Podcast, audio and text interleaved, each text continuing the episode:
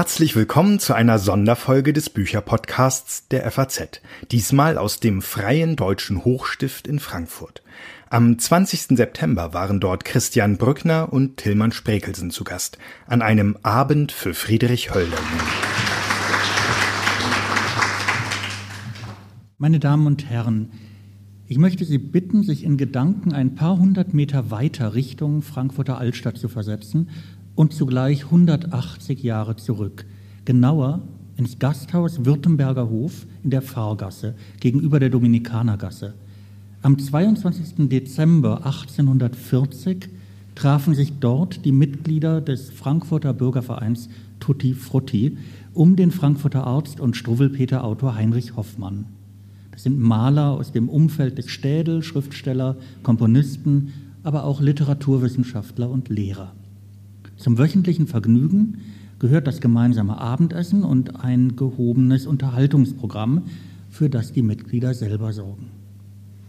An diesem Dezemberabend las, so vermerkt es das Protokoll, der Lehrer Heinrich Weismann, der leitete später die Frankfurter Elisabethenschule, aus den Briefen der Bettina und der Günde Rode vor, also aus einem aktuellen, erst im selben Jahr 1840 erschienenen Buch mit eindeutigem Frankfurt-Bezug. Der zweite Beitrag wurde freigehalten. Der 22-jährige Theodor Kreizenach, auch er ein Pädagoge, er sollte viel später den Briefwechsel zwischen Goethe und Marianne von Willemer rausgeben, lässt so das Protokoll eine Lehrerkonferenz im Stich und erzählt das Leben Hölderlins nach neueren Nachrichten. Mag sein, dass sich das eine aus dem anderen ergeben hat, dass Ernst Weismann eine Günderode-Stelle vorgelesen hat, in der es auch um Hölderlin geht, und dass Kreuzenach, dessen phänomenales Gedächtnis bekannt war, im Anschluss daran spontan Lesefrüchte zu Hölderlin vortrug, eben neuere Nachrichten. Mitgeteilt etwa vom französischen Literaturkritiker Philaret Chasse im selben Jahr 1840, von Georg Herweg in seinem Aufsatz Ein Verschollener aus dem Vorjahr von Hermann Kurz aus dem Jahr 1838 oder aus dem 1831 posthum publizierten Aufsatz Hölderlins Leben, Dichtung und Wahnsinn von Wilhelm Weiblinger, entstanden vier Jahre zuvor. Besonders Weiblingers Text, der in den Realien Ungenauigkeiten und Fehler aufweist, formte ein Hölderlin-Bild, das lange nachwirkte und den Autor als fantasiebegabtes Kind zeichnete – das dann aber in einem mechanischen Bildungssystem in eine Richtung gezwungen worden sei, die seinem Wesen nicht entsprach. Enttäuschungen, insbesondere wegen einer nicht erfüllten Hoffnung auf eine universitäre Karriere, hätten dann ein Übriges getan, ihn aus der Bahn zu werfen. Nun, im Turm, sei er, unfähig geworden, einen Gedanken festzuhalten, ihn zu verfolgen, einen anderen ihm analogen anzuknüpfen und so in regelmäßiger Reihenfolge durch Mittelglieder auch das Entfernte zu verbinden. Mit anderen Worten, Hölderlin ist verwirrt und kann sich seinen Mitmenschen nicht mehr verständlich mitteilen. Liest man solche Schilderungen, so staunt man, immer wieder, dass diese zu Lebzeiten des Porträtierten veröffentlicht werden konnten. Ebenso wie man darüber staunt, dass sich die Besucher offenbar bisweilen die Klinke zu Hölderlins Turmzimmer in die Hand gaben, darunter auch völlig Fremde. Weiblinger jedenfalls meint mit seinem Text keinen Verstoß gegen Gefühl und Schicklichkeit zu begehen, denn erstens gehörten Hölderlins Dichtung und Leben der Zeit und dem Vaterland an, was wohl meint, dass das Interesse der Öffentlichkeit groß genug sei, um die Privatsphäre des Autors derart zu verletzen. Vor allem aber sei Hölderlin durch die jahrzehntelange Abgeschlossenheit von aller Welt fast nicht mehr wie ein Lebendiger zu betrachten, meint Weiblinger. Eigentlich sei Hölderlin also schon gestorben. Eigentlich keiner Seele ist der Abschied von einem Körper mehr zu wünschen, schreibt Weiblinger mit Blick auf Hölderlin am Ende seines Textes. So wuchs das Interesse an dem Autor, an der Frage, was das für ein Leben war, welche Rolle die zeitgenössische Pädagogik dabei einnahm und daran, ob der Weg, der Hölderlin in seinen mittleren Jahren in den Turm führte und in die sprachliche Isolation, wirklich so unausweichlich war. Da ich ein Knabe war, rettet ein Gott mich oft vom Geschrei und der Rute der Menschen. Da spielt ich sicher und gut mit den Blumen des Hains und die Lüftchen des Himmels spielten mit mir. Und wie du das Herz der Pflanzen erfreust, wenn sie entgegen dir die zarten Arme strecken, so hast du mein Herz erfreut, Vater Helios. Und wie Endymion war ich dein Liebling, heilige Luna. O all ihr treuen, freundlichen Götter, dass ihr wüsstet, wie euch meine Seele geliebt. Zwar damals rief ich noch nicht euch mit Namen, auch ihr nanntet mich nie, wie die Menschen sich nennen, als kennten sie sich. Doch kannte ich euch besser, als ich je die Menschen gekannt. Ich verstand die Stille des Äthers. Der Menschenworte verstand ich nie. Mich erzog der Wohllaut des säuselnden Hains und lieben lernte ich unter den Blumen. Im Arme der Götter wuchs ich groß.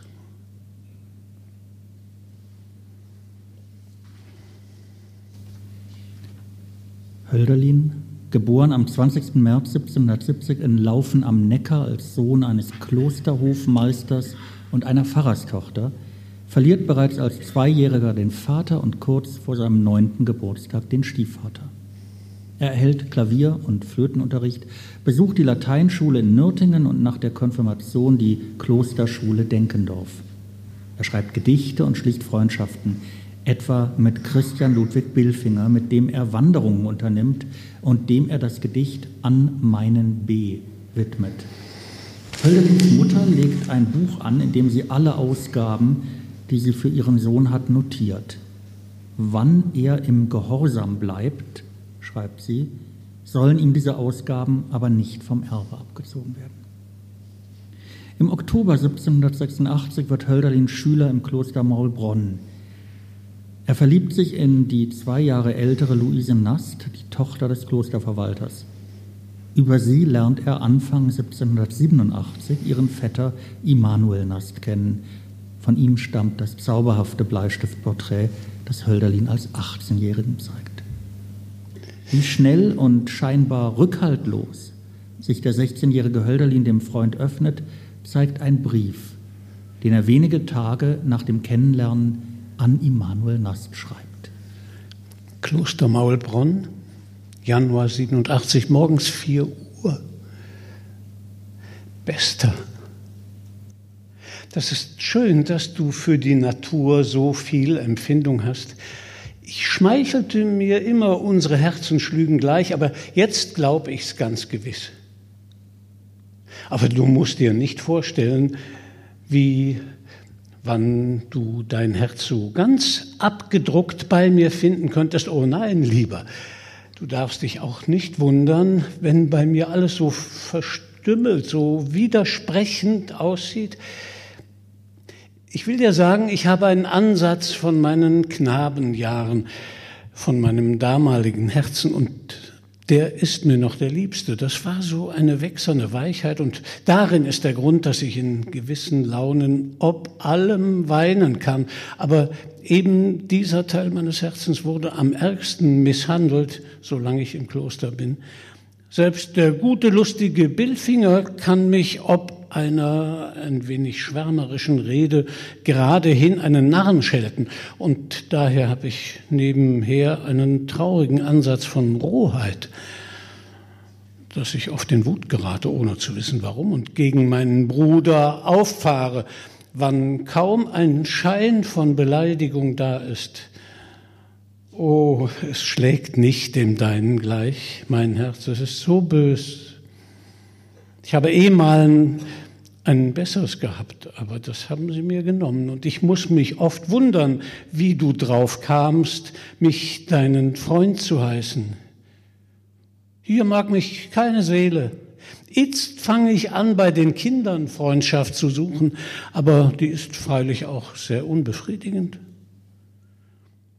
Billfinger ist wohl mein Freund, aber es geht ihm zu glücklich, als dass er sich nach mir umsehen möchte. Du wirst mich schon verstehen. Er ist immer lustig. Ich hänge immer den Kopf.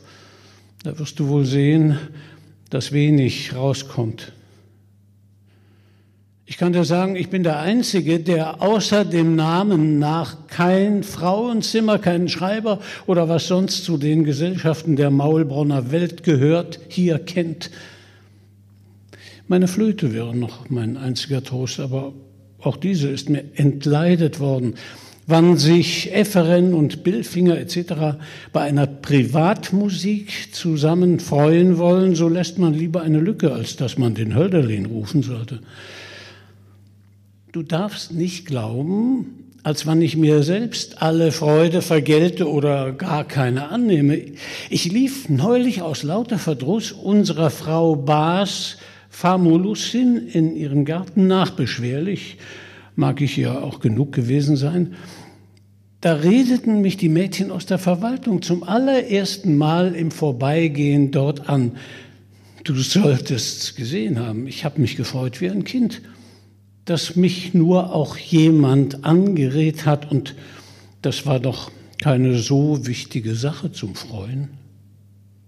Noch eins muss ich dir sagen, wann dir einmal wieder der Gedanke käme, aufs Kap zu gehen, so sollst du mich zum Gesellschafter haben, auf mein Ehrenwort. Leb inzwischen wohl, lieber Bruder, leb wohl. Das war ein trauriger Morgen, dein Hölderlin. Ich musste eben ein Duett schicken. Für einzelne Flöten habe ich außer Konzerten nichts. Die Kleinigkeiten blase ich dem Gehör nach. Allerdings wird es noch fast ein Jahr dauern, bevor Hölderlin dem Freund im November 1787 von seiner geheimen, erwiderten Liebe zu dessen Cousine berichtet. In Maulbronn begeistert sich Hölderlin für Schiller und Schubert. Das zeitgenössische Ossianfieber ergreift auch ihn. Er streitet mit seiner Mutter, die ihn als Pfarrer sehen will, beschwert sich über seine Lehrer und die Maulbronner Verpflegung, bringt im Herbst ein mäßiges Zeugnis nach Hause, unterrichtet selbst einen Mitschüler und entreißt ihn, wie er stolz der Mutter schreibt, liederlicher Gesellschaft. Er wandert in den Ferien beträchtliche Strecken, und er schreibt Gedichte, von denen einige Zeugnisse tief empfundener Naturerlebnisse sind. Er sammelt die Reinschriften in einem eigenen Heft, 17 Gedichte von Die meinige bis am Tag der Freundschaftsfeier. Im Herbst 1788 verlässt er die Klosterschule, um ins Tübinger Stift einzuziehen und an der Universität Theologie zu studieren. Er soll Pfarrer werden wie sein Großvater – Vorher spricht er mit seiner Mutter, er will Luise Nast heiraten, seine Mutter stimmt zu. Und er schließt mit den beiden Tübinger Stiftlern Christian Ludwig Neufer und Rudolf Margenau einen Dichterbund. Im Studium begeistert er sich für Philosophie und rezipiert leidenschaftlich die Ereignisse in Frankreich. Und das in einem Maß, dass die Diskussion um seine politische Haltung, sein vermutetes Jakobinertum bis heute anhält.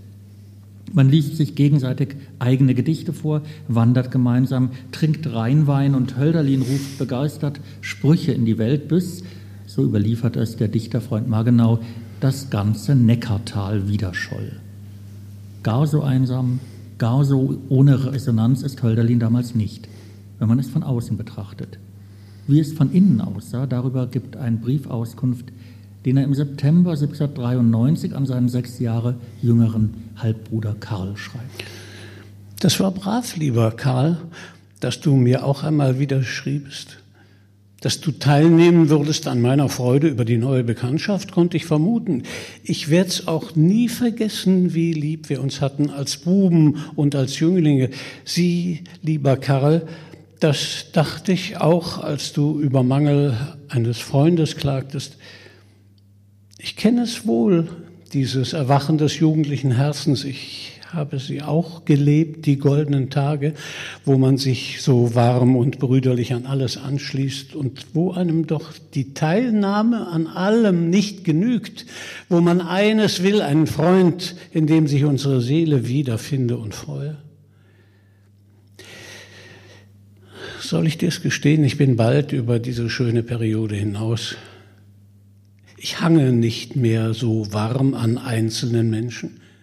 Meine Liebe ist das Menschengeschlecht, freilich nicht das verdorbene, knechtische, träge, wie wir es nur zu oft finden, auch in der eingeschränktesten Erfahrung.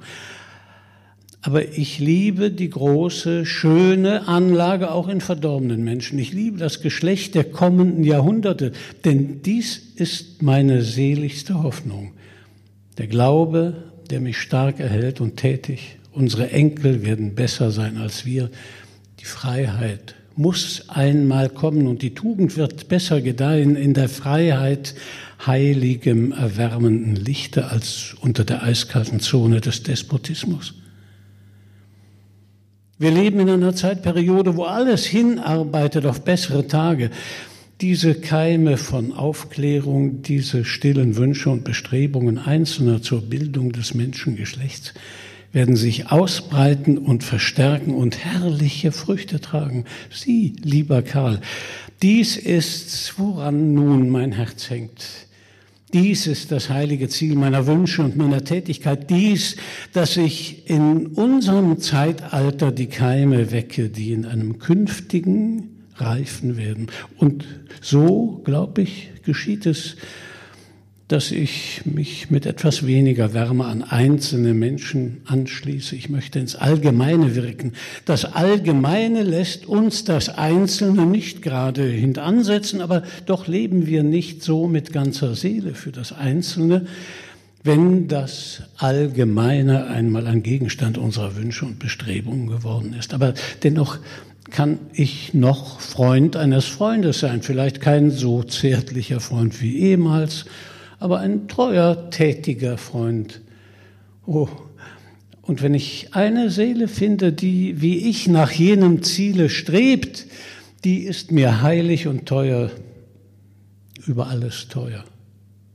Und nun, Herzensbruder, jenes Ziel, Bildung, Besserung des Menschengeschlechts, jenes Ziel, das wir in unserem Erdenleben nur vielleicht unvollkommen erreichen, das aber doch umso leichter erreicht werden wird von der besseren Nachwelt, je mehr auch wir in unserem Wirkungskreise vorbereitet haben, jenes Ziel, mein Karl, lebt. Ich weiß es, vielleicht nur nicht so klar, auch in deiner Seele. Willst du mich zum Freunde? so soll jenes Ziel das Band sein, das von nun an unsere Herzen fester, unzertrennlicher, inniger vereinigt. Oh, es gibt viele Brüder, aber Brüder, die solche Freunde sind, gibt's wenige. Lebe wohl der lieben Mama, tausend herzliche Grüße, dein Fritz. Mattissons Gedicht habe ich weggeliehen, hier etwas anders. Die Unterredung des Marquis Posa mit dem König darin ist mein Leibstück, Pagina 259. Zwei Monate zuvor hatte Hölderlin gemeinsam mit Hegel, Schelling und anderen Tübinger Kommilitonen einen Freiheitsbaum errichtet. Wenig später hatte er den Mord an dem Jakobiner Marat den schändlichen Tyrannen, ausdrücklich begrüßt. Die Hoffnung auf die besseren Tage aber, auf die die Gegenwart hinarbeite, findet sich später in ihr Gegenteil verkehrt.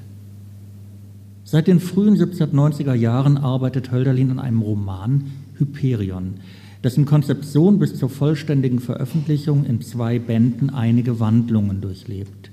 Der erste Band, der 1797 erscheint, beginnt mit einem Rückblick des Protagonisten auf seine Kindheit und Jugend, mit einer Klage über seine Vereinzelung und Abgeschiedenheit unter den Menschen. Und auch hier, wie im Gedicht Da ich ein Knabe war, ist die Sehnsucht groß nach dem säuselnden Hain und der Stille des Äthers. Denn auch im Hyperion ist das Naturerleben, das im Gedicht den geradezu unverständlichen Worten der Menschen gegenübersteht, zum großen Teil eben akustisch strukturiert. Ach, wäre ich nie in eure Schulen gegangen, ruft Hyperion aus, ganz so, als ob dieser Abschnitt eine Quelle für die viel spätere Diagnose Wilhelm Weiblingers darstellte, der dann bereitwillig von der Figur auf ihren Schöpfer geschlossen hätte. Hyperion an Bellarmin. Ich habe nichts, wovon ich sagen möchte, es sei mein eigen. Fern und tot sind meine Geliebten und ich vernehme durch keine Stimme von ihnen nichts mehr. Mein Geschäft auf Erden ist aus. Ich bin voll Willens an die Arbeit gegangen, habe geblutet darüber und die Welt um keinen Pfennig reicher gemacht. Ruhmlos und einsam kehre ich zurück und wandere durch mein Vaterland, das wie ein Totengarten weit umher liegt und mich erwartet vielleicht das Messer des Jägers, der uns Griechen wie das Wild des Waldes sich zur Lust hält. Aber du scheinst noch Sonne des Himmels. Du grünst noch, heilige Erde. Noch rauschen die Ströme ins Meer und schattige Bäume säuseln am Mittag. Der Wonnegesang des Frühlings singt meine sterblichen Gedanken in Schlaf. Die Fülle der alllebendigen Welt ernährt und sättiget mit Trunkenheit mein Darmwesen. O selige Natur, ich weiß nicht, wie mir geschieht, wenn ich mein Auge erhebe vor deiner Schöne. Aber alle Lust des Himmels ist in den Tränen, die ich weine vor dir, der Geliebte vor der Geliebten. Mein ganzes Wesen verstummt und lauscht, wenn die zarte Welle der Luft mir um die Brust spielt. Verloren ins weite Blau blicke ich oft hinauf an den Äther und hinein in das heilige Meer und mir ist, als öffnet ein verwandter Geist mir die Arme, als löste der Schmerz der Einsamkeit sich auf ins Leben der Gottheit. Eines zu sein mit allem, das ist Leben der Gottheit. Das ist der Himmel des Menschen.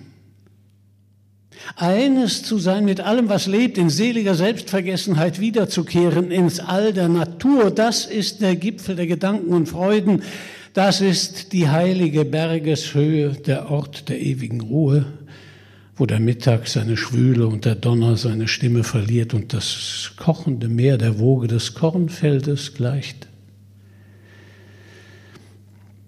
Eines zu sein mit allem, was lebt, mit diesem Worte legt die Tugend den zürnenden Harnisch, der Geist des Menschen den Zepter weg und alle Gedanken schwinden vor dem Bilde der ewig einigen Welt, wie die Regeln des ringenden Künstlers vor seiner Urania und das eherne Schicksal entsagt der Herrschaft, und aus dem Bunde der Wesen schwindet der Tod und Unzertrennlichkeit und ewige Jugend beseliget, verschönert die Welt. Auf dieser Höhe stehe ich oft, mein Bellarmin. Aber ein Moment des Besinnens wirft mich herab. Ich denke nach und finde mich, wie ich zuvor war, allein mit allen Schmerzen der Sterblichkeit und meines Herzens Asyl, die ewige, einige Welt ist hin. Die Natur verschließt die Arme und ich stehe wie ein Fremdling vor ihr und verstehe sie nicht. Ah, wäre ich nie in eure Schulen gegangen. Die Wissenschaft, der ich in den Schacht hinunterfolgte, von der ich jugendlich töricht die Bestätigung meiner reinen Freude erwartete, die hat mir alles verdorben. Ich bin bei euch so recht vernünftig geworden, habe gründlich mich unterscheiden gelernt von dem, was mich umgibt, bin nun vereinzelt in der schönen Welt, bin so ausgeworfen aus dem Garten der Natur, wo ich wuchs und blühte und vertrockne an der Mittagssonne. Oh, ein Gott ist der Mensch, wenn er träumt ein Bettler, wenn er nachdenkt.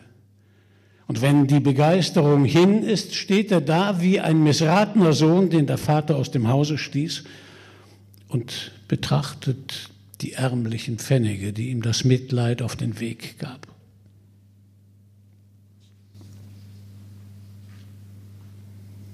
Dabei war es ausgerechnet das Metier der Erziehung, das Hölderlin nach dem Ende seines Studiums vor Schlimmeren bewahren sollte. Die ihm zugedachte Laufbahn des Pfarrers wollte er jedenfalls nicht einschlagen, und der übliche Ausweg, die Stelle eines Hofmeisters anzunehmen, also Erzieher eines Kindes in dessen Familie zu werden, verlangte genau das von ihm, Erziehen. Über die Vermittlung Friedrich Schillers wurde er Anfang November 1793 von Charlotte von Kalb als Hofmeister für ihren neunjährigen Sohn Fritz eingestellt. Am 28. Dezember traf er in Waltershausen ein, einem Landsitz am südlichen Rand der Rhön. Das Verhältnis ist anfangs offenbar beiderseits von den besten Absichten begleitet. Fritz sei ein guter, gescheiter, schöner Bube, findet Hölderlin. Das Bild ändert sich rasch. Die Anlagen des Jungen seien mittelmäßig. Er sei bei Hölderlins Ankunft im höchsten Maße unwissend gewesen, schreibt der Lehrer, nachdem er seine Stelle wieder aufgegeben hatte, und moniert die gänzliche Unempfindlichkeit für alle vernünftige Lehre, womit ich auf seine verwilderte Natur wirken wollte. Moniert Stumpfheit und Trägheit des Jungen, zu dem er offensichtlich keinen Zugang mehr findet. Eine schöne literarische Gestaltung dieser Zeit und der wachsenden Verzweiflung von Lehrer und Schüler findet sich in Katrin Seebachers Erzählung Waltershausen Herbst. Dass es so nicht weitergeht, ist allen klar. Hölderlin verlässt den Dienst bei den Kalbs und richtet sich in Jena ein. In einem Brief an den Freund Neufer zieht er im Januar 1795 Bilanz. Jena, den 19. Jänner 95. Ich habe dir viel zu schreiben, lieber Bruder. Ich habe dir vorerst zu sagen, dass ich mein bisheriges Verhältnis verlassen habe und nun als unabhängiger Mensch hier lebe. Du fühlst wohl mit mir, dass ich meinen Mut zu diesem Schritt ziemlich zusammennehmen musste. Du gibst mir deinen Segen dazu, das weiß ich. Ich hätte einen ernstlichen Versuch mit mir zu machen, nicht die besonderen Umstände meiner bisherigen Lage gekommen wären. Ich schrieb dir noch vor meiner Abreise nach Waltershausen, wie sehr ich durch mein Erziehungsgeschäft in meiner Selbstbildung gestört wurde. Ich litt mehr, lieber Neufer, als ich es schreiben mochte. Ich sah, wie sich das Kind mit jeder Tage mehr verdarb und konnte nicht helfen. Wahrscheinlich hätte es auch ein vollkommenerer Erzieher nicht gekonnt. Wir kamen hierher, ich verleugnete beinahe meine Wünsche, den hiesigen Aufenthalt zu benutzen, ganz nur um das Äußerste an meinem Zöglinge zu versuchen. Ich wagte meine Gesundheit durch fortgesetztes Nachtwachen, denn das machte sein Übel nötig. Und ich wollte auch so den verlorenen Tag zum Teil ersetzen. Oft schien es mir zu gelingen, aber es folgten nur traurigere Rezidive und ich fing auch an, auf eine gefährliche Art an meinem Kopfe zu leiden durch das öftere Wachen, wohl auch durch den Verdruss. In diesen trüben Tagen überraschte mich dein Brief und er tat mir unaussprechlich wohl. So sehr deine Glückwünsche zu meiner damaligen Empfindung kontrastierten. Schillers Umgang hielt mich auch noch empor. Zu Ausgange des Dezembers kam die Majorin hierher, uns abzuholen, weil sie unvermutet sich entschlossen hatte, in eine Stadt zu ziehen und so unseren hiesigen Aufenthalt nimmer notwendig fand. Wir reisten nach Weimar ab und ich hätte da manche goldene Stunde besser genossen, wenn nicht meine Gesundheit und mein Gemüt so hart angegriffen gewesen wären. Ich kam zu Herdern und die Herzlichkeit, womit mir der edle Mann begegnete, machte auf mich einen unvergesslichen Eindruck. Seine Darstellungsart verleugnet sich auch in seinem Gespräche nicht. Doch glaubte ich auch eine Simplizität an ihm zu bemerken und eine Leichtigkeit, die man dem Verfasser der Geschichte der Menschheit nicht vermuten sollte, wie mich dünkt. Ich werde wohl noch öfter zu ihm kommen. Auch mit Goethen wurde ich bekannt. Mit Herzpochen ging ich über seine Schwelle. Das kannst du dir denken. Ich traf ihn zwar nicht zu Hause, aber nachher bei der Majorin. Ruhig, viel Majestät im Blicke und auch Liebe, äußerst einfach im Gespräche. das aber doch hier und da mit einem bitteren Hiebe auf die Torheit um ihn und ebenso bittern Zuge im Gesichte und dann wieder von einem Funken seines noch lange nicht erloschenen Genies gewürzt, so fand ich ihn. Man sagte sonst, er sei stolz. Wenn man aber darunter das Niederdrückende und Zurückstoßende im Benehmen gegen unser einen verstand, so log man. Man glaubt oft, einen recht herzguten Vater vor sich zu haben. Noch gestern sprach ich ihn hier im Club, auch mit Maler Meyer, seinem beständigen Gesellschafter, einem einfachen, ehrlichen Schweizer, aber strengen Künstler, unterhielt ich mich in Weimar und hier recht fröhlich. Hast du Goethens neuen Roman Wilhelm Meister gelesen? Nur Goethe konnte ihn schreiben. Besonders wirst du dich über das Ständchen vor Mariannens Hause und das Gespräch über die Dichter freuen aber ich vergesse meine eigene Geschichte. Ich hatte schon bei unserer Abreise von hier der Majorin erklärt, und diese hatte es Schillern gesagt, dass ich Lust hätte zu bleiben.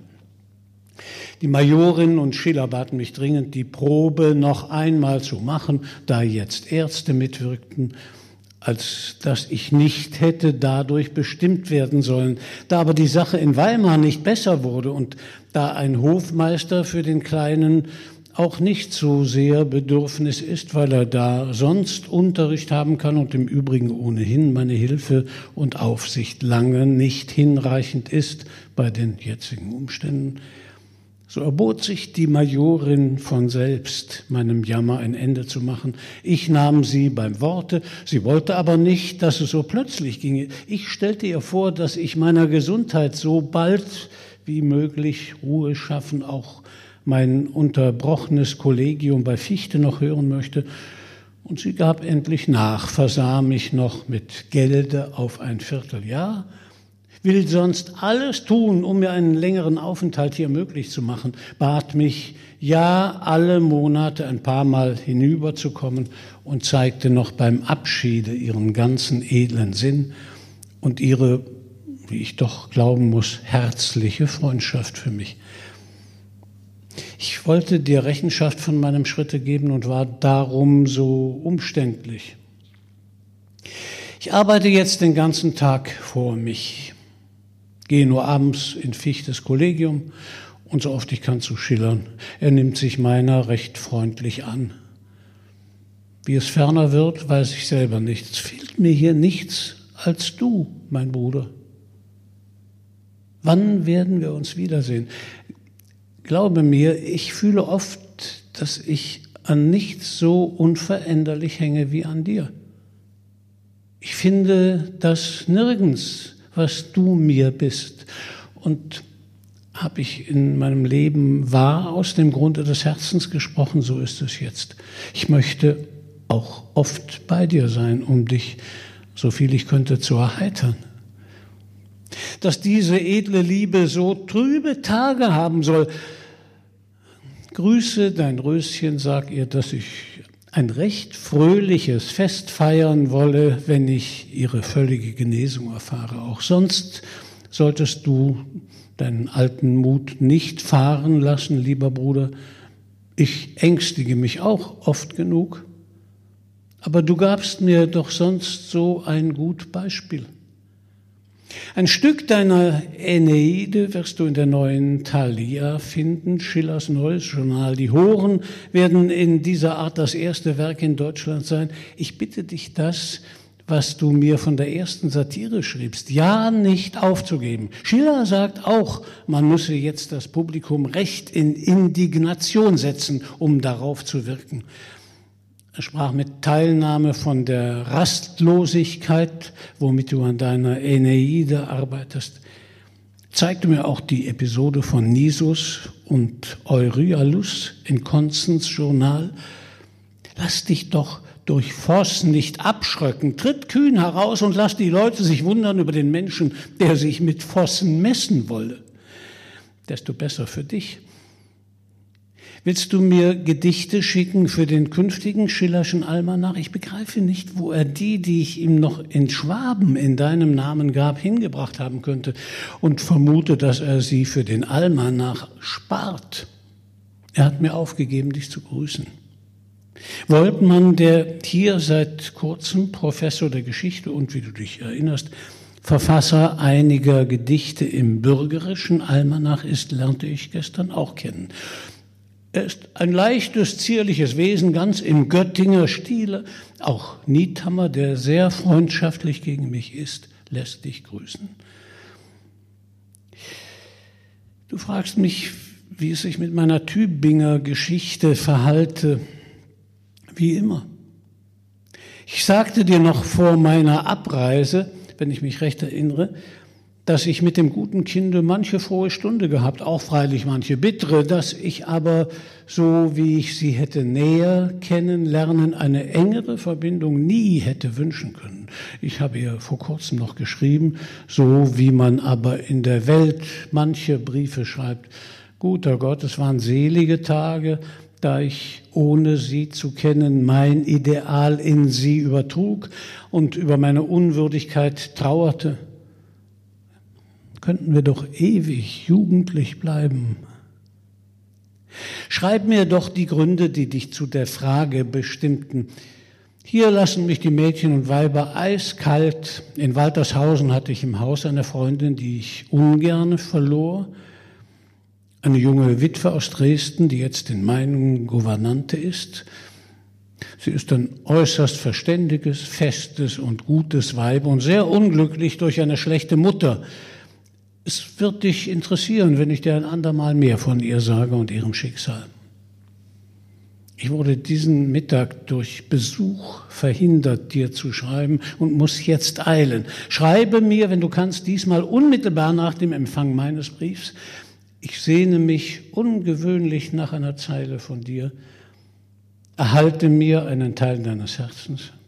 Ich kann ihn nie entbehren, im Leben nie. Ewig dein Hölderlin. Noch eine Bitte. Könntest du nicht meine Mutter besuchen, wenn du finden solltest, dass sie mit der Veränderung meiner Lage nicht ganz zufrieden wäre, sie beruhigen? Ich will alles tun, um ihr nicht lästig zu werden und lebe deswegen auch sehr sparsam. Esse des Tags nur einmal, ziemlich mittelmäßig, und denke bei einem Kruge Bier an unseren Neckarwein und die schönen Stunden, die ihn heiligten. Leb wohl, mein Lieber.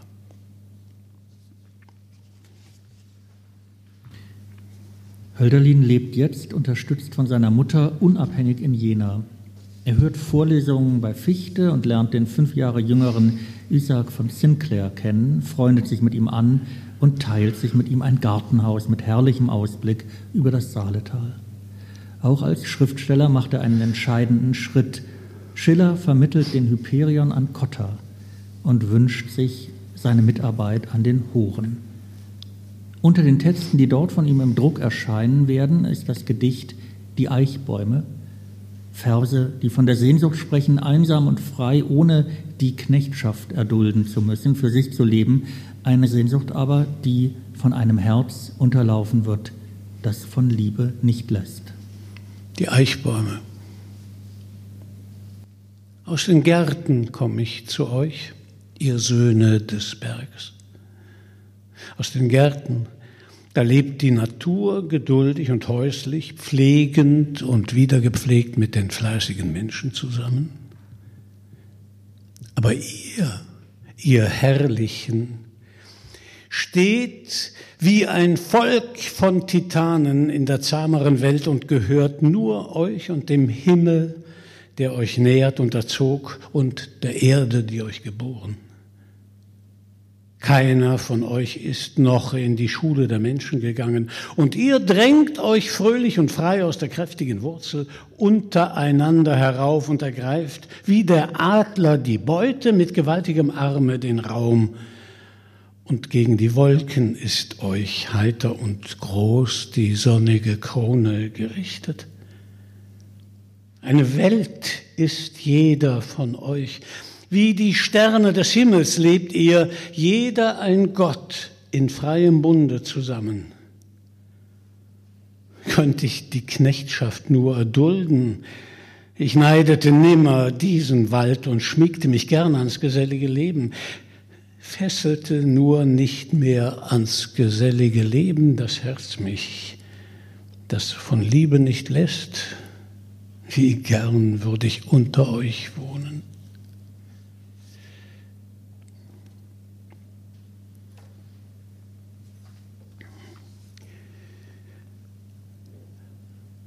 An die Parzen. Nur einen Sommer gönnt ihr Gewaltigen und einen Herbst zu reifem Gesange mir, dass williger mein Herz vom süßen Spiele gesättiget dann mir sterbe. Die Seele, deren Leben ihr göttlich Recht nicht wahrt, sie ruht auch drunten im Orkus nicht. Doch ist mir einst das Heilge, das am Herzen mir liegt, das Gedicht gelungen. Willkommen dann nur Stille der Schattenwelt. Zufrieden bin ich, wenn auch mein Seitenspiel mich nicht hinabgeleitet.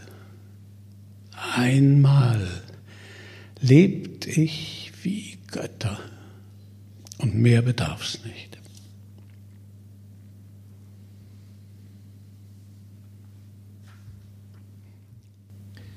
Einige Gedichte Hölderlins erscheinen im Taschenbuch für Frauenzimmer von Bildung auf das Jahr 1799, das Hölderlins Freund Neufer herausgibt, darunter auch Andi Parzen.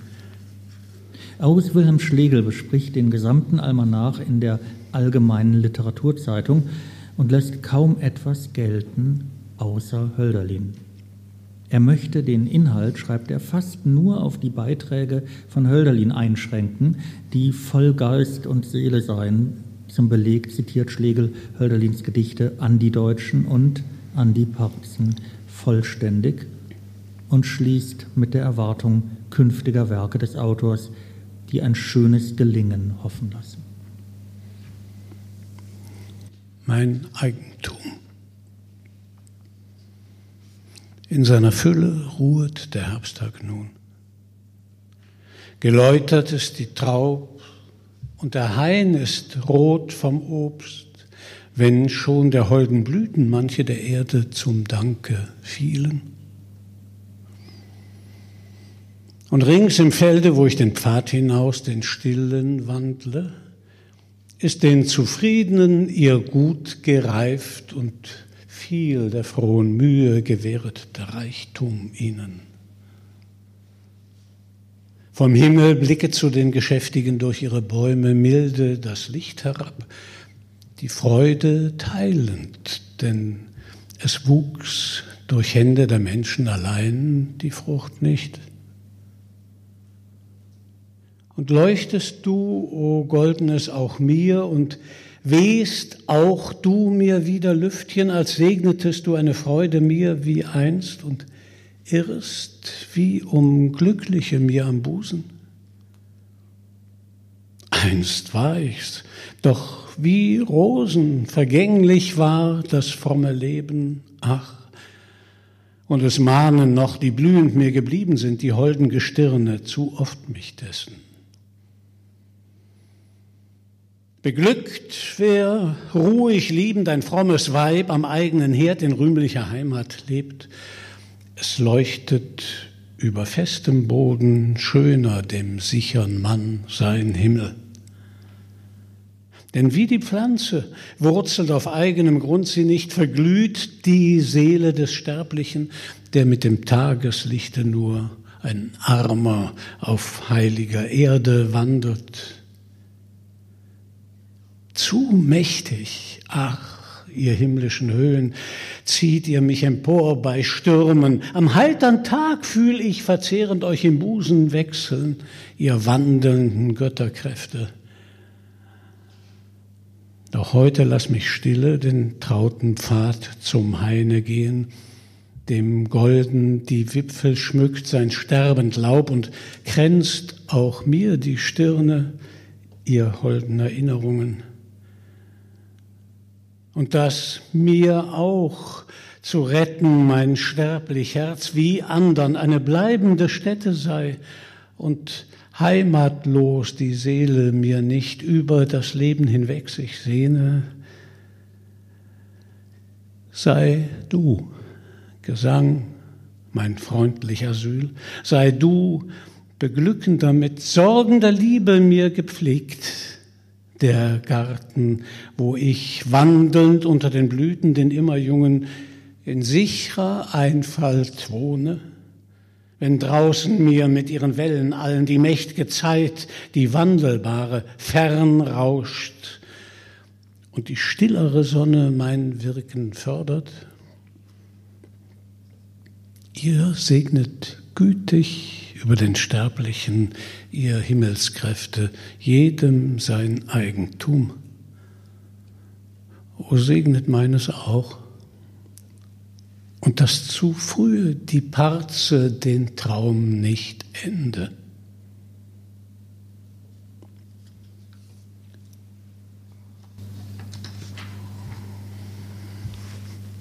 Entstanden sind diese Gedichte während und nach Hölderlins zweiter Zeit als Hauslehrer, diesmal in Frankfurt. Seinen Zustand bezeichnete er 1796 rundheraus als Glück. Sein Leben sei dem der seligen Götter vergleichbar. Er habe es mit wirklich seltenen Menschen zu tun. Der Auftakt zu den gut zweieinhalb Jahren, die Hölderlin als Hauslehrer in der Familie des sechs Jahre älteren Bankiers Jakob Friedrich Gontard verbrachte, hätte nicht besser sein können. Dass es dabei nicht blieb, dass Hölderlin die Konstellation schon rasch als unerträglich empfand, teilt sich dann in den Briefen mit, die er ein halbes Jahr nach dem glücklichen Beginn und in den folgenden Monaten an Freunde und Verwandte schreibt. Ich schweige und schweige oder ich bin zerrissen von Liebe und Hass und schließlich die Not und Dürftigkeit von außen macht den Überfluss des Herzens dir zur Dürftigkeit und Not. Du weißt nicht, wo du hin mit deiner Liebe sollst und musst um deines Reichtums willen betteln gehen. Dass Hölderlin den Überfluss des Herzens und seinen inneren Reichtum so betont, sein Eigentum, das freundliche Asyl des Gesangs, ist sicher kein Zufall. Denn mit Blick auf äußere Vermögensverhältnisse ist die Diskrepanz zwischen seinem Dienstherrn und ihm selbst nicht zu übersehen. Dass beide Seiten am Anfang bestrebt waren, dieser Diskrepanz im Miteinander keine Bedeutung einzuräumen, klingt in Hölderlins ersten Äußerungen an. Dass sich dies nicht durchhalten ließ, wenigstens nicht in einem Maße, mit dem Hölderlin leben konnte, kann man den Folgebriefen entnehmen. Dieses ganze Jahr haben wir fast beständig Besuche, Feste und Gott weiß, was alles gehabt, schreibt er an die Mutter, wo dann freilich meine Wenigkeit immer am schlimmsten wegkommt, weil der Hofmeister, besonders in Frankfurt, überall das fünfte Rad am Wagen ist. Tatsächlich musste jeder, der den Kaufmann und Bankier in seinem weißen Hirsch besuchte, von der großzügigen, beinahe luxuriösen Anlage der Gebäude und des Parks hier am großen Hirschgraben beeindruckt, wenn nicht geradezu eingeschüchtert sein. Mindestens seit 1592 ist ein Gebäude namens Weißer Hirsch an dieser Stelle bezeugt, das 1753 in den Besitz der Familie Gontard kam und einige Jahre vor Hölderlins Ankunft prächtig umgebaut wurde. Bewohnt wurde es von Gontard und seiner Frau Suzette, die er 1786 als 17-Jährige geheiratet hatte, sowie von den vier Kindern des Paares, den Dienstboten und häufig von Gästen. In einem Brief von April 1798, als das Verhältnis schon schwierig geworden ist, beschreibt der Hofmeister die vornehme Gesellschaft der Stadt, in der es ihm an echten Menschen mangelt, als lauter ungeheure Karikaturen. Bei den meisten wirkt ihr Reichtum wie bei Bauern neuer Wein, denn grad so läppisch, schwindlig, grob und übermütig sind sie.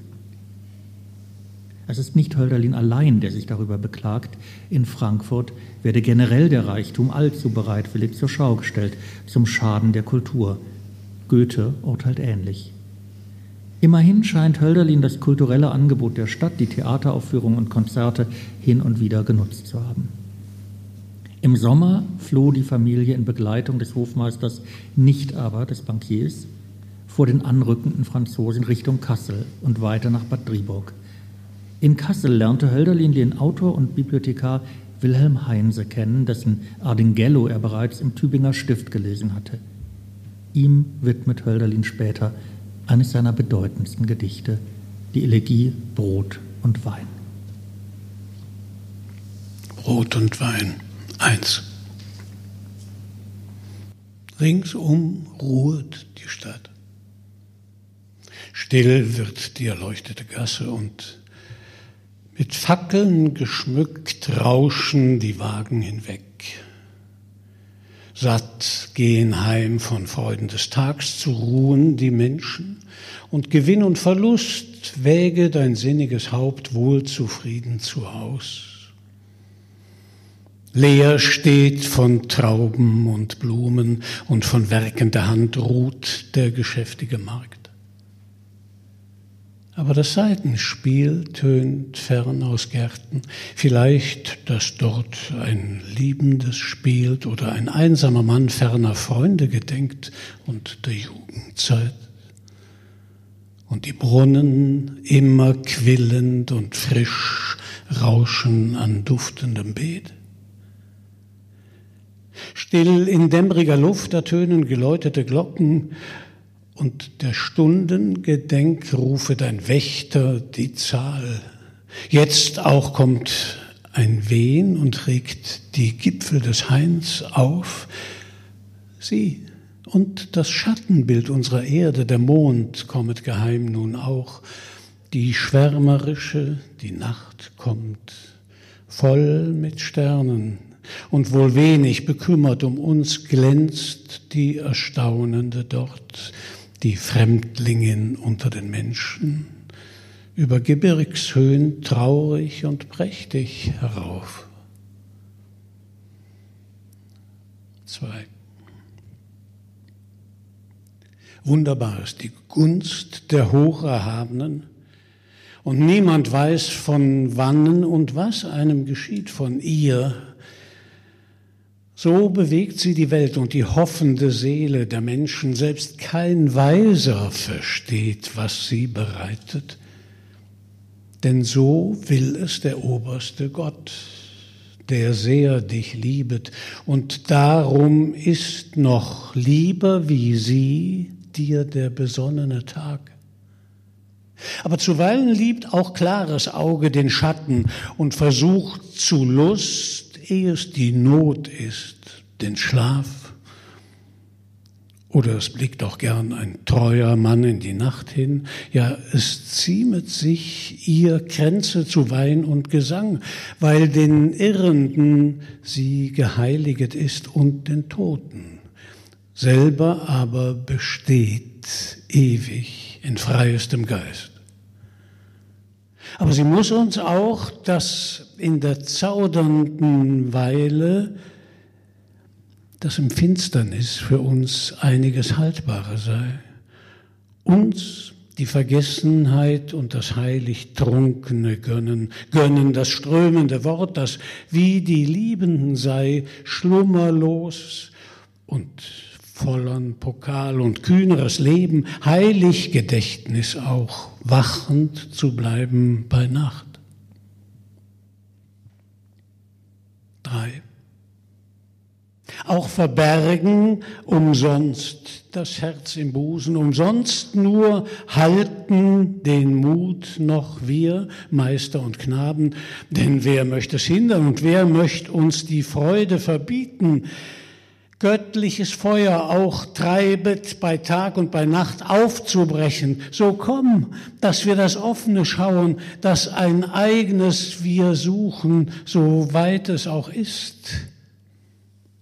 Fest bleibt eins, es sei um Mittag oder es gehe bis in die Mitternacht, immer besteht ein Maß, allen gemein, doch jeglichem auch ist eigenes beschieden. Dahin geht und kommt jeder, wohin er es kann. Drum und Spotten des Sports mag gern frohlockender Wahnsinn, wenn er in heiliger Nacht plötzlich die Sänger ergreift.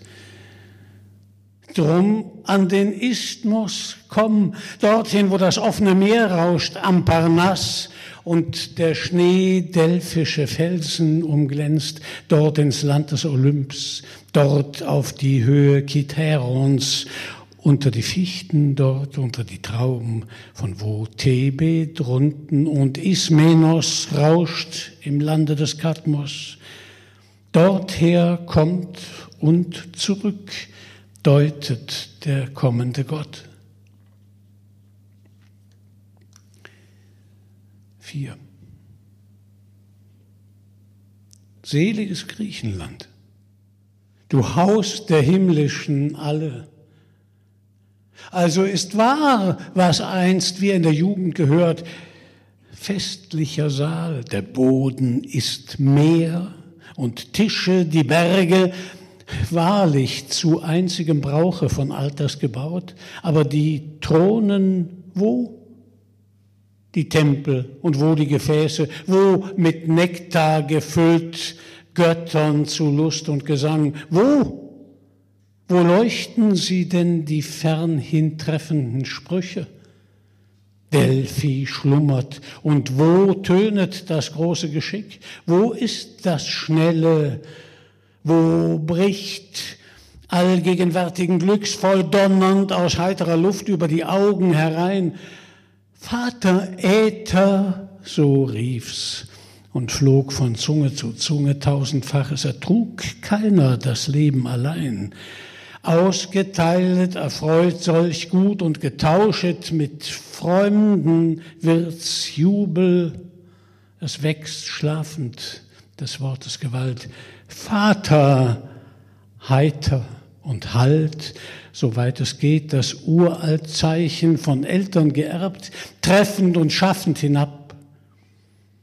Denn so kehren die Himmlischen ein, tief schütternd gelangt so aus den Schatten herab unter die Menschen ihr Tag. Fünf. Unempfunden kommen sie erst. Es streben entgegen ihnen die Kinder, zu hell kommet, zu blendend das Glück, und es scheut sie, der Mensch kaum weiser zu sagen, ein Halbgott, wer mit Namen sie sind, die mit den Gaben ihm nahen. Aber der Mut von ihnen ist groß. Es füllen das Herz ihm ihre Freuden und Kaum weiß er zu brauchen das Gut, schafft, verschwendet und fast ward ihm Unheiliges heilig, dass er mit segnender Hand törig und gütig berührt. Möglichst dulden die Himmlischen dies, dann aber in Wahrheit kommen sie selbst und gewohnt werden die Menschen des Glücks und des Tags und zu schauen die offenbaren, das Antlitz derer, welche schon längst eines und alles genannt, tief die verschwiegene Brust mit freier Genüge gefüllet und zuerst und allein alles Verlangen beglückt, so ist der Mensch. Wenn da ist das Gut und es sorget mit Gaben, selber ein Gott für ihn, kennet und sieht er es nicht. Tragen muss er zuvor. Nun aber nennt er sein Liebstes. Nun, nun müssen dafür Worte wie Blumen entstehen.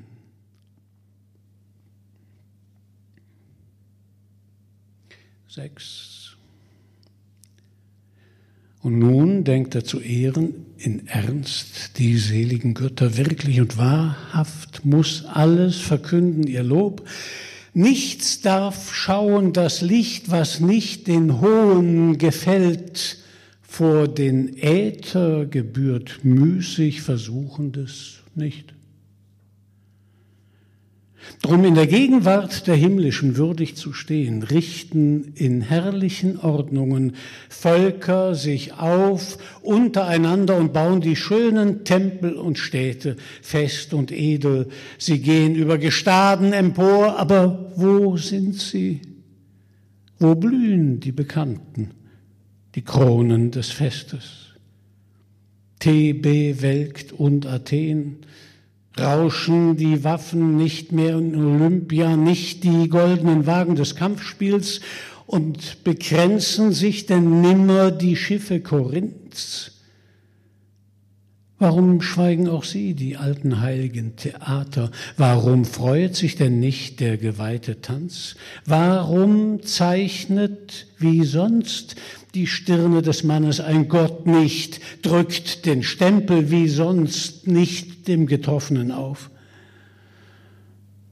Oder er kam auch selbst und nahm des Menschen Gestalt an und vollendet und schloss tröstend das himmlische Fest. Sieben. Aber Freund, wir kommen zu spät. Zwar leben die Götter, aber über dem Haupt droben in anderer Welt endlos wirken sie da und scheinen wenig zu achten, ob wir leben. So sehr schonen die Himmlischen uns, denn nicht immer vermag ein schwaches Gefäß sie zu fassen, nur zu Zeiten erträgt göttliche Fülle der Mensch. Traum von ihnen ist drauf das Leben, aber das Irrsal hilft wie Schlummer und stark machet die Not und die Nacht, bis das Helden genug in der ehernen Wiege gewachsen, Herzen an Kraft wie sonst ähnlich den himmlischen sind. Donnernd kommen sie drauf, indessen dünkt mir öfters besser zu schlafen, wie so ohne Genossen zu sein, so zu harren und was zu tun indes und zu sagen, weiß ich nicht. Und wozu Dichter in dürftiger Zeit? Aber sie sind, sagst du, wie des Weingotts heilige Priester, welche von Lande zu Land zogen in heiliger Nacht. Nämlich acht. Als vor einiger Zeit uns dünket sie lange, aufwärts stiegen sie all, welche das Leben beglückt, als der Vater gewandt sein Angesicht von den Menschen und das Trauern mit Recht über der Erde begann, als erschienen zuletzt ein stiller Genius, himmlisch tröstend, welcher des Tags Ende verkündet und schwand, ließ zum Zeichen, dass einst er dagewesen und wieder käme der himmlische Chor einige Gaben zurück, derer menschlich wie sonst wir uns zu freuen vermöchten. Denn zur Freude mit Geist wurde das Größere zu groß unter den Menschen und noch, noch fehlen die Starken zu höchsten Freuden. Aber es lebt still noch einiger Dank.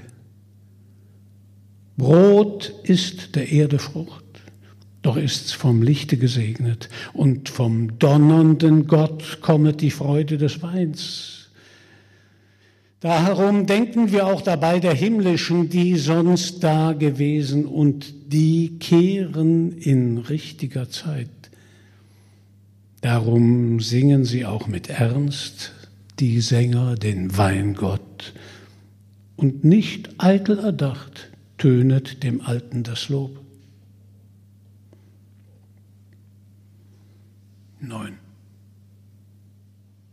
Ja, sie sagen mit Recht, er söhne den Tag mit der Nacht aus, führe des Himmels Gestirn ewig hinunter, hinauf, allzeit froh wie das Laub der immergrünen Fichte, das er liebt, und der Kranz, den er von Efeu erwählt, weil er bleibet. Und selbst die Spur der entflohenen Götter götterlosen hinab unter das Finstere bringt was der alten Gesang von Kindern Gottes geweissagt, siehe, wir sind es, wir. Frucht von Hesperien ist's, Wunderbar und genau ist's als Menschen erfüllet. Glaube, er es geprüft. Aber so vieles geschieht. Keines wirket, denn wir sind herzlos. Schatten, bis unser Vater Äther erkannt, jeden und allen gehört. Aber indessen kommet als Fackelschwinger des höchsten Sohn der Syrier unter die Schatten herab. Selige Weise sehen's. Ein Lächeln aus der gefangenen Seele leuchtet, dem Licht tauet ihr Auge noch auf. Sanfter träumet und schläft in Armen der Erde der Titan. Selbst der neidische, selbst Cerberus trinket und schläft.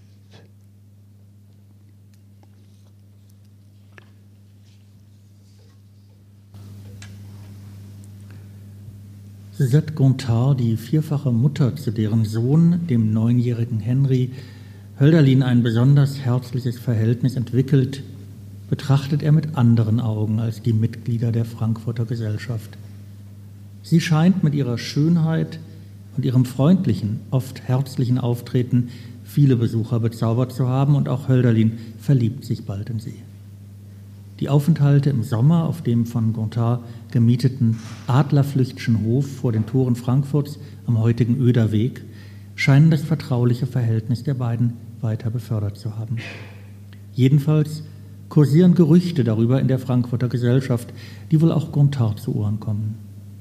Es gibt eine Auseinandersetzung, in deren Folge Hölderlin Ende September 1798 das Haus verlassen muss.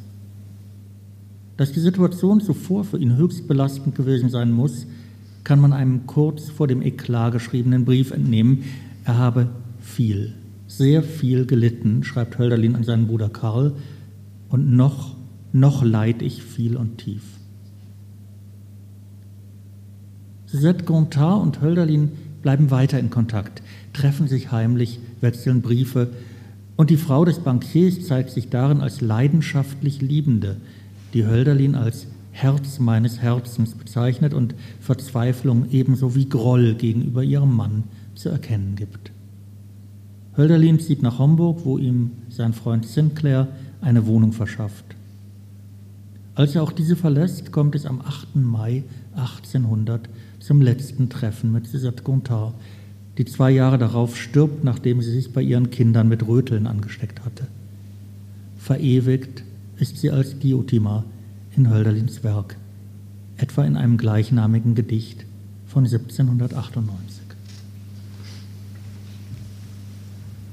Diotima. Du schweigst und duldest, denn sie verstehen dich nicht, du edles Leben. Siehst zur Erd und schweigst am schönen Tag, denn ach, umsonst nur suchst du die Deinen im Sonnenlicht, die Königlichen, welche wie Brüder doch wie eines Hains gesellige Gipfel. Sonst der Lieb und Heimat sich und ihres immer umfangenden Himmels freuten,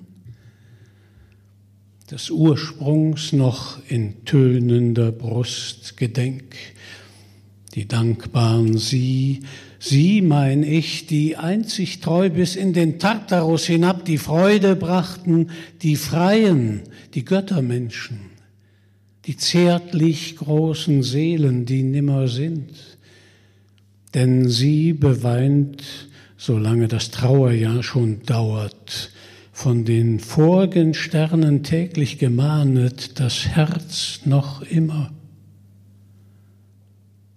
Und diese Totenklage, sie ruht nicht aus, die Zeit doch heilt. Die himmlischen sind jetzt stark, sind schnell, Nimmt denn nicht schon ihr altes, freudiges Recht die Natur sich wieder?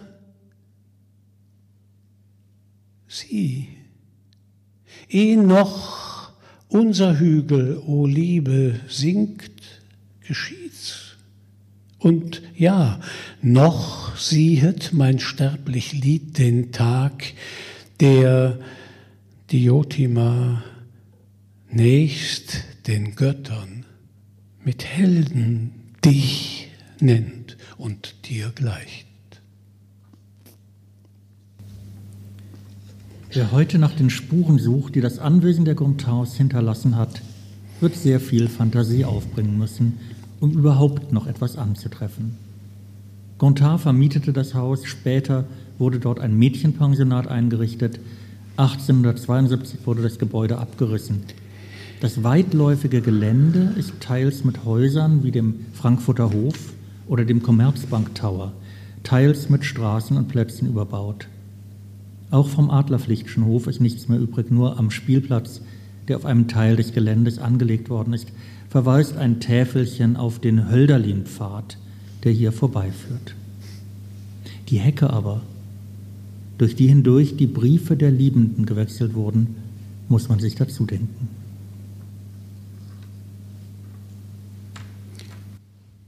Der Abschied. Trennen wollten wir uns? wähnten es gut und klug? Da wir es taten, warum schröckte wie Mord die Tat? Ach, wir kennen uns wenig, denn es waltet ein Gott in uns. Den verraten. Ach, ihn, welcher uns alles erst Sinn und Leben erschuf, ihn, den beseelenden Schutzgott unserer Liebe, dies, dies eine vermag ich nicht. Aber anderen fehl, denket der Weltsinn sich, andern ehernen Dienst übt er und anders Recht, und es listet die Seele Tag für Tag der Gebrauch uns ab Wohl, ich wusste es zuvor. Seit die gewurzelte Ungestalt die Furcht Götter und Menschen trennt, muss mit Blut sie zu sühnen, muss der liebenden Herz vergehen. Lass mich schweigen, oh, lass nimmer von nun an mich dieses Tödliche sehen, dass ich im Frieden doch hin ins Einsame ziehe und noch unser der Abschied sei reicht die Schale mir selbst, dass ich des rettenden heiligen Giftes genug, dass ich des Letranks mit dir trinke, dass alles Hass und Liebe vergessen sei. Hingehen will ich, vielleicht sehe ich in langer Zeit, Diotima, dich hier aber verblutet ist dann das Wünschen und friedlich gleich den Seligen Fremde gehen wir umher, ein Gespräch führet uns ab und auf, sinnend, zögernd, doch itzt mahnt die Vergessenen hier die Stelle des Abschieds. Es erwarmet ein Herz in uns, Staunend sehe ich dich an, Stimmen und süßen Sang, wie aus voriger Zeit höre ich, und Seitenspiel, und die Lilie duftet golden über dem Bach uns auf.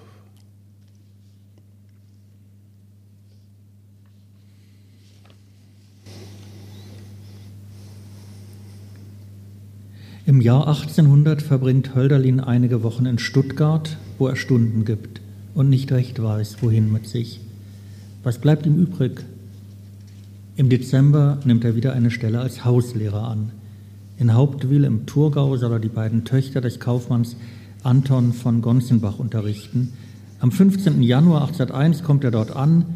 Wieder scheint es zu Beginn zu passen.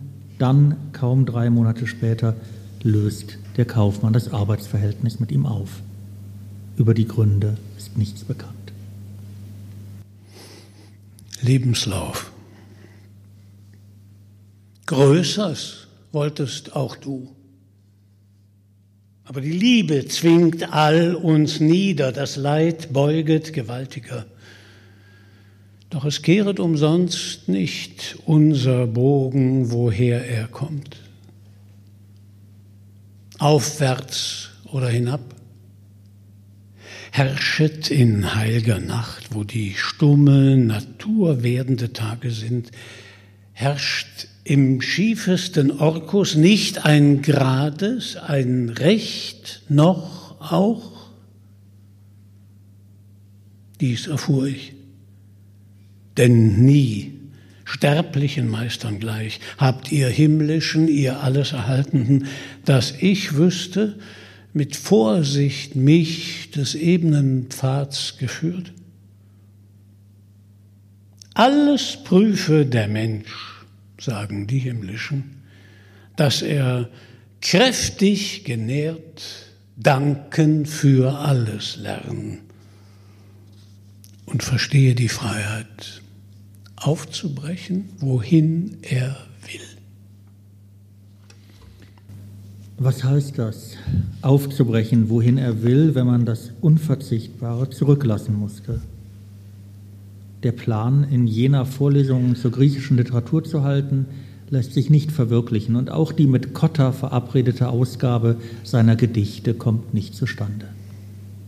Ein viertes und letztes Mal nimmt Hölderlin eine Stelle als Erzieher an.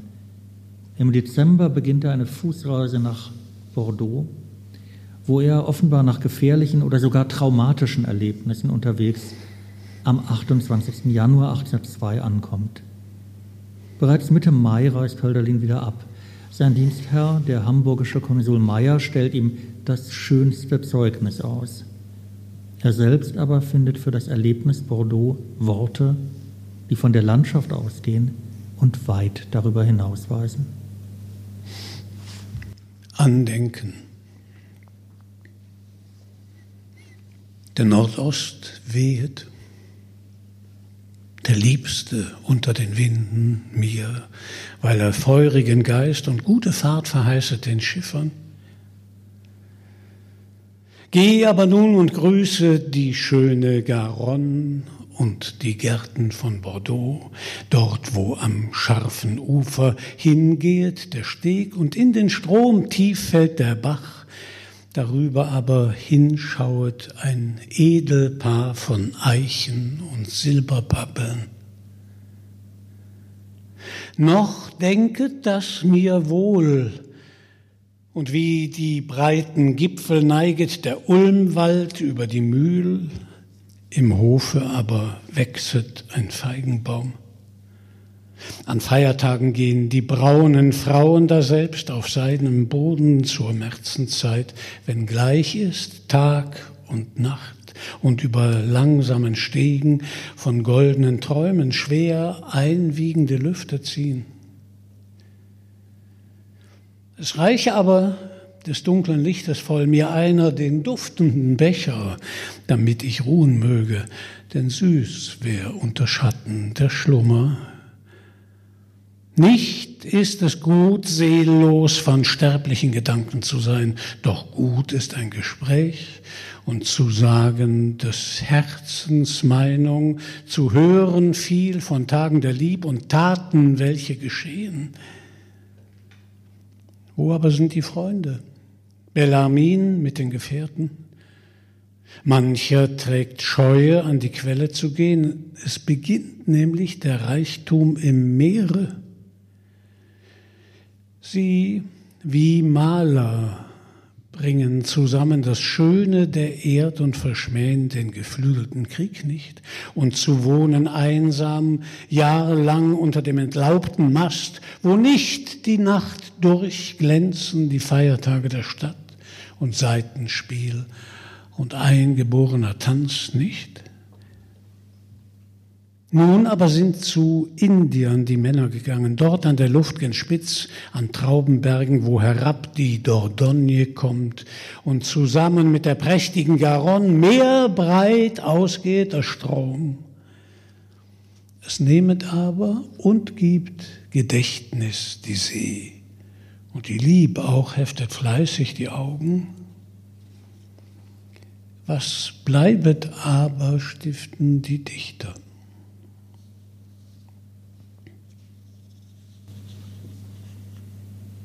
Als er zurück nach Deutschland gekommen ist, erschrecken die Freunde über den fortgeschrittenen Grad der Verwahrlosung, über sein apathisches Wesen, über die heftigen Zorneswallungen.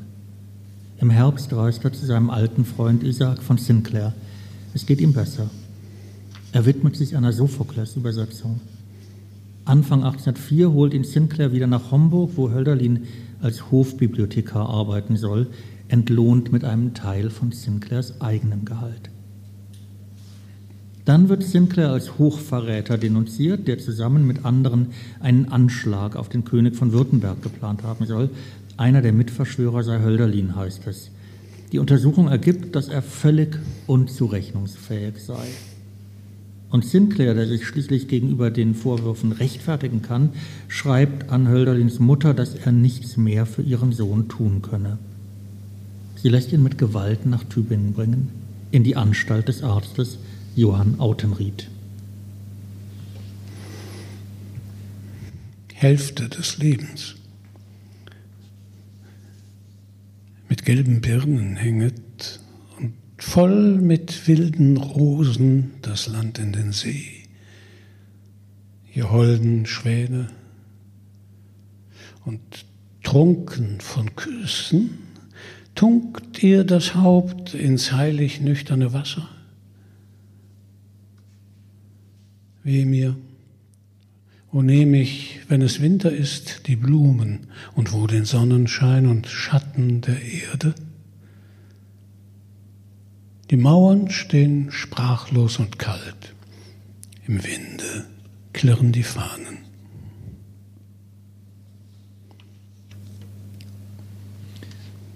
Gemessen daran, wie zu Beginn des 19. Jahrhunderts mit psychisch Kranken verfahren wurde, könnte man Autenrieds Anstalt fortschrittlich nennen. Gemessen an heutigen Standards oder auch an dem, was hier in Frankfurt 50 Jahre später an der reformorientierten Anstalt von Heinrich Hoffmann entwickelt worden ist, wird man Hölderlin bemitleiden für das, was er in Tübingen durchgemacht hat. Der junge Justinus Kerner, der ihn als Praktikant betreut, notiert, dass Hölderlin verwirrtes Zeug von sich gegeben hätte, das mir gar traurig war anzuhören. Er sei unheilbar krank, meint der Klinikleiter Autenried. Das Angenehme dieser Welt habe ich genossen. Die Jugendstunden sind wie lang, wie lang verflossen. April und Mai und Junius sind ferne. Ich bin nichts mehr. Ich lebe nicht mehr gerne. Schließlich meldet sich der Tübinger Schreinermeister Ernst Zimmer und erklärt sich bereit, den Dichter von Mai 1807 an bei sich aufzunehmen. Es wurden 36 Jahre. Die Familie Zimmer lernt, mit seinen Launen und Stimmungsschwankungen umzugehen, zur Not auch handgreiflich. Sie gewöhnt sich daran, dass er nachts stundenlang in seiner Stube herumläuft, an sein wildes Fantasieren auf dem Klavier, an sein Misstrauen und seine Ängste, man könnte ihn gewaltsam aus seinem Zimmer fortbringen, und an sein trotziges Beharren auf die Anrede fürstlicher Bibliothekarius in langen Briefen legen Zimmer und, nach seinem Tod 1838, seine Tochter Lotte Rechenschaft über die Ausgaben ab, die für Hölderlin entstehen. Im Kontorbuch der Mutter kommen bis 1828 gut 10.000 Gulden zusammen. Der größte Teil davon stammt aus der Pflegezeit in Tübingen. Besucht hat sie ihn dort nie. Und es ist erschütternd, liest man, was Hölderlin ihr jetzt noch brieflich mitzuteilen hat. Verehrungswürdige Mutter, das Zeichen Ihrer Gewogenheit und Güte hat mich zu wahrer Dankbarkeit, wie ich hoffe, veranlasst. Ihre Wohltätigkeit wird auch in keinem Teile wohl unbelohnt bleiben, wenn ich bedenke, dass jede Tugend gerne ins Ganze sich rechnet und die Tugend überhaupt nicht immer der Harmonie entgegensteht. Ich werde mich, solange mir Gott das Leben gönnet, immer mehr befleißen, ihre Güte und Hilfe nicht zu sehr zu meinem Vorteile aufzurufen und desto dankbarer zu werden dadurch, dass ich ihre Billigung zu verdienen suche und mit Empfindungen ihnen nicht fehle dass Sie, wie ich vermuten darf, vergnügte Tage zugebracht haben, ist mir selbst eine Freude. Ich empfehle mich Ihnen und allen, die Ihnen angehörig und bin Ihr gehorsamster Sohn Hölderlin. Verehrungswürdigste Frau Mutter, ich schreibe Ihnen schon wieder einen Brief. Ich habe Ihnen immer vieles Gute zu wünschen. Die Empfindungen, mit denen ich dieses wünsche, sollen diesem gemäß sein. Das Gute und das Wohlbefinden sind wichtige Gegenstände, die man nicht gern entbehrt, wenn man auf das sieht, was den Menschen das Beste ist. Ich nehme mir die Freiheit schon wieder abzubrechen. Ich nenne mich Ihren gehorsamsten Sohn Hölderlin. Verehrungswürdigste Frau Mutter, ich mache Ihnen meinen gehorsamsten Dank für das Überschickte, fahre fort, mich Ihnen mitzuteilen und Ihnen meines Herzens Ergebenheit zu bezeugen. Ich bitte, dass Sie mich nie ganz vergessen, verehrungswürdigste Mutter, da Sie so gütig gegen mich sich äußern und immer in der Regel Ihres vortrefflichen Lebens Güte haben, gegen mich äußern wollen. Sie werden mir durch die Achtung, die ich Ihnen schuldig bin, unvergesslich werden. Mit aufrichtigster Erklärung meiner Ergebenheit und Verehrung nenne ich mich Ihren gehorsamsten Sohn Hölderlin. An die Mutter, ich bin so frei, mich auf Erlaubnis des gütigsten Herrn Zimmers gehorsamst zu empfehlen und nenne mich Ihren gehorsamsten Sohn Hölderlin. Ich habe ebenfalls die Ehre, mich gehorsamst zu empfehlen und bin ihr gehorsamster Sohn, Hölderlin. Verzeihen Sie, liebste Mutter, wenn ich mich Ihnen nicht für Sie sollte ganz verständlich machen können. Ich wiederhole Ihnen mit Höflichkeit, was ich zu sagen die Ehre haben konnte, ich bitte den guten Gott, dass er, wie ich als Gelehrter spreche, Ihnen helfe in allem und mir. Nehmen Sie sich meiner an. Die Zeit ist Buchstaben genau und unbarmherzig, allbarmherzig. Indessen Ihr gehorsamster Sohn Friedrich Hölderlin. Herr Zimmer erlaubte mir eine Empfehlung von mir, Ihnen zu sagen, ich empfehle mich in Ihr gütiges Andenken. Können Sie, teuerste Mutter, mich bald wieder mit einem Brief erfreuen, so wird dies an ein dankbares Herz geschehen. Und ist das alles? Als der Verein Tutti Frutti Ende 1840 in Frankfurt den Stegreif-Nachrichten über Hölderlin lauscht, hat der Dichter noch zweieinhalb Jahre zu leben. Besuchern gegenüber erklärt Hölderlin, er habe diesen Namen nie getragen, sondern heiße eigentlich Scardanelli oder Salvator Rosa oder sowas. Diotima habe ihm 13 Söhne geboren, der eine ist Papst, der andere ist Sultan, der dritte ist Kaiser von Russland. Sein Ernst? Oder redet man so, wenn man die ewigen Fragen zu Diotima nicht mehr hören will, wenn man den Schmerz in sich bewahren will, ohne ihn mit Fremden, mit Besuchern, mit Neugierigen, mit Voyeuren zu teilen? Seine eigene lyrische Stimme verstummt beinahe. Aber in einem Gedicht aus der Zeit der Umnachtung ist auf einmal Diotimas Stimme zu hören. Klar und schön, traurig und tröstend zugleich, als Vermächtnis eines Lebens ebenso wie einer Liebe.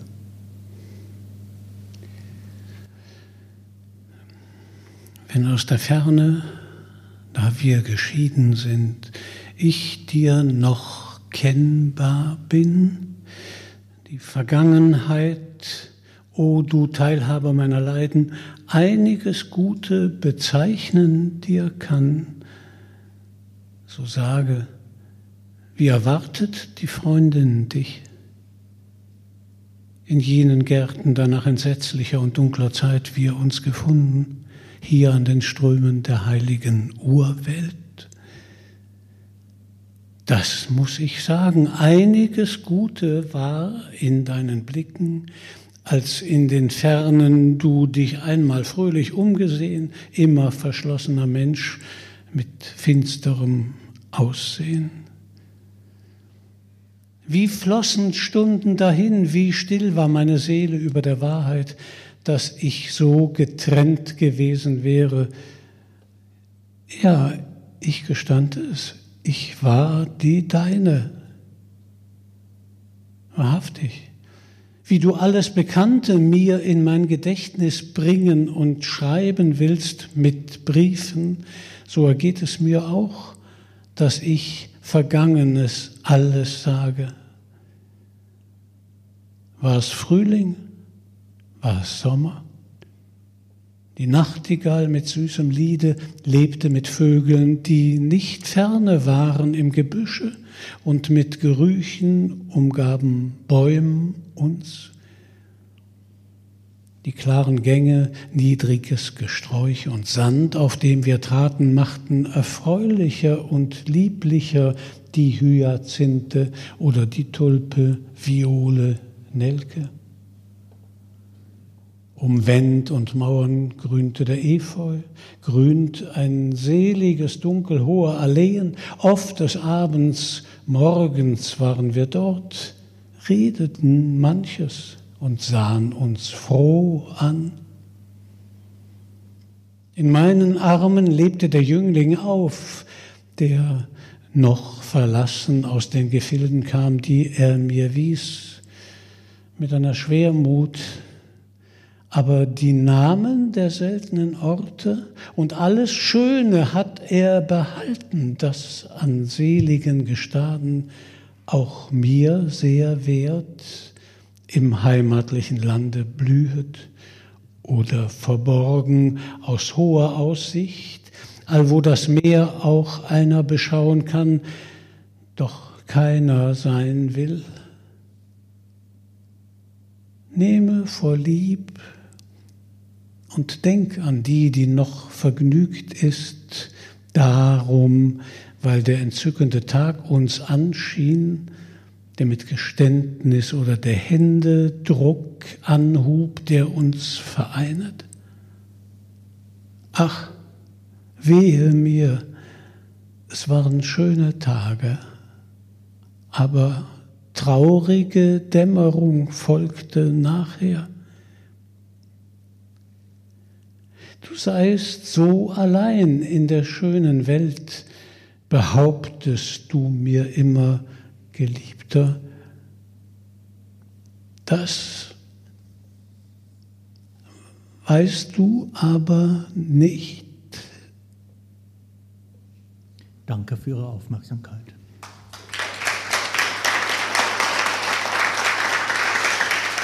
Applaus